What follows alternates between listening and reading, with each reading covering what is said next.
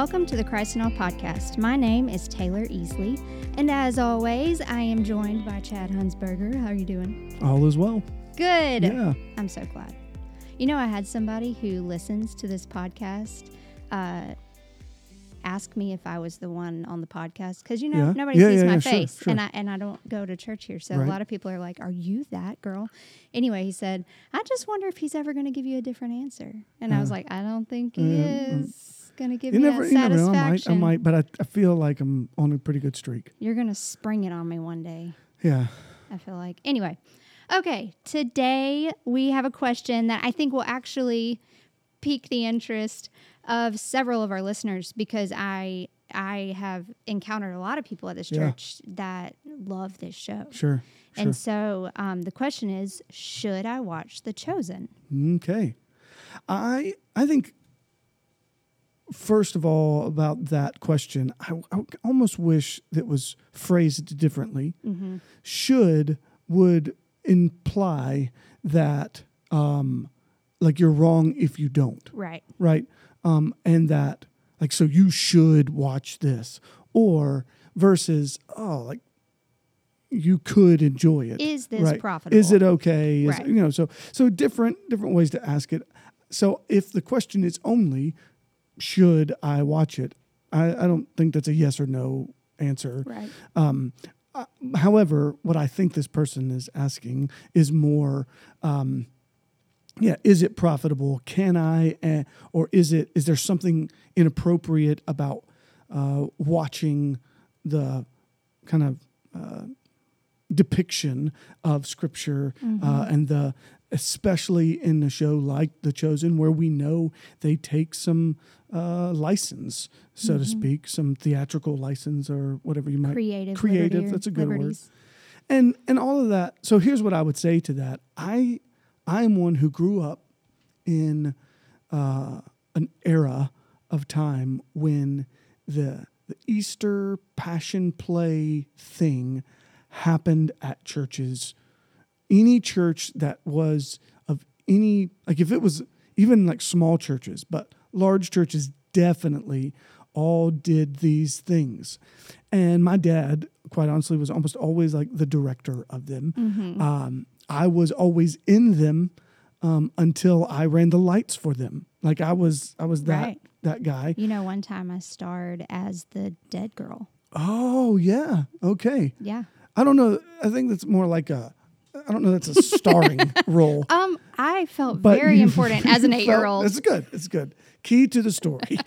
um, and and so it's the same thing. The Jesus film, and I mean a, a variety of things like that that fall into this creative license um, thing. I, well, what I would say about that is, I'm okay with uh, good acting. I'm okay with uh, the Passion of the Christ. Right. That's that's even another one. But what I would always want people to be careful of is assuming that that is somehow historically accurate or historically more accurate than the biblical account. So I don't I don't know about uh, I'm just to be honest uh, I have not watched hardly any of the chosen. I have watched an entire episode and I have watched a few scenes that I was told hey, you really need to see this scene. And some of those are very gripping and particularly uh, encouraging like uh, helpful good. So I don't again don't have any problem Right. with that. Um, but one of the things I, I do think is when I hear uh, people um, either either surprised by the story um, or when they say things like I didn't know that about Matthew. I think it, I think it's Matthew. I can't remember who it is. In that uh, his his personality is is very peculiar in the uh, in the chosen and the way it's played out and and well you didn't know that about Matthew because neither did the director, neither did the writer Right. it, it is a, a It's- complete fine thing that he could have had that personality, but Mm-hmm. it could have been John that had that personality. It could have been none of the disciples, and all of that is fine too. Right. So that kind of that creative license is used there. and so all I would say is you want to be really careful to not then, when you go back and read uh, the book of Matthew, to begin to assume that that's the personality you're reading. Oh, I'm reading this guy, and no wonder he wrote it this way because he Right. did such and. Well, we don't know that. So I want to. That's my one caution to delving so heavily into something of that nature is kind of again applying uh, those characteristics of the people, including Jesus for that matter, onto the text when you come back to the text. I think that can be dangerous. Uh, and, and I would just say you want to be really careful with that. So that's purely up to you. So I, I, I think people, some people are not capable, quite honestly, of being able to differentiate for, for forever now. You will think of it that way. And so I would say maybe, maybe it's better to not watch um, if that's going to be something that that's what always stirs in your mind instead of the the truth that's found in in scripture however i, I think about uh, taylor you've talked about this before. You are a very artistic person. Uh, you and i both really like movies like film and those kind of things and the, the creative and all of that. Right. and so on the other hand if that brings to life something in a in a healthy way uh, something that that reading um, like you, you you like the visual element then i don't have a problem with that.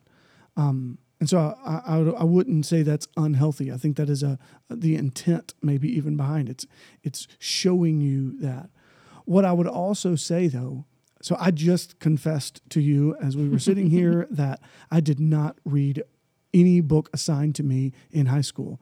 All those high school listeners right now do not do what I did. Uh, it It, was a, boggles my mind that you it- could make it through high school. right. I think And it, says something about our education. right. It's, it's it is bad. Don't do that. I wish I was uh, had read those books. Quite honestly, for a variety of reasons, including a better vocabulary. Um, but what I did was I watched almost all of those movies, and what I learned in the later years is that what and, and I think this maybe because as a preacher, my job is words. It's not just to put things on the screen, it is to verbally try to communicate the richness that is found in Scripture, right? So that's the preacher's job. And I think that what we don't want the a- a show like The Chosen to do is to actually um, so um, I'm trying to think of a good word, right? Vocabulary. but but in in Scripture, it's almost like if we are only look, we it, we only want to see it, then it's like it it downplays the reading of Scripture. Right. And so I want to caution that that no, yes, watch The Chosen, see the creative come to life, see the health of that, but guard the the beauty of Scripture and the intentionality of the words that were chosen by the Holy Spirit through the the writer and then interpreted through a translator and all those kind of things. See that as as rich or richer than what you're watching on a screen Right. because um, yeah, that proves that has proven true, uh, whereas a screen is not what it was designed for. Right. And I think I think a big thing to remember is that art is that. Yeah. It's just art. Yeah, And for Dallas Jenkins, the creator of The Chosen, this is his art. Mm-hmm. Yeah, This is yeah. his brainchild and um and he just so happens to be using the holiest of books, Yeah, you know, to base right, it off that's of. right. And but you know, people have been doing art for centuries. right. And I think the Lord kind of gives that to Yeah. people as a gift. And so uh, it, it is interesting, though, because as a creative person, personally, what The Chosen did for me, because I, I haven't watched the whole thing either, but just uh, the first one and a half seasons Mm-hmm. about.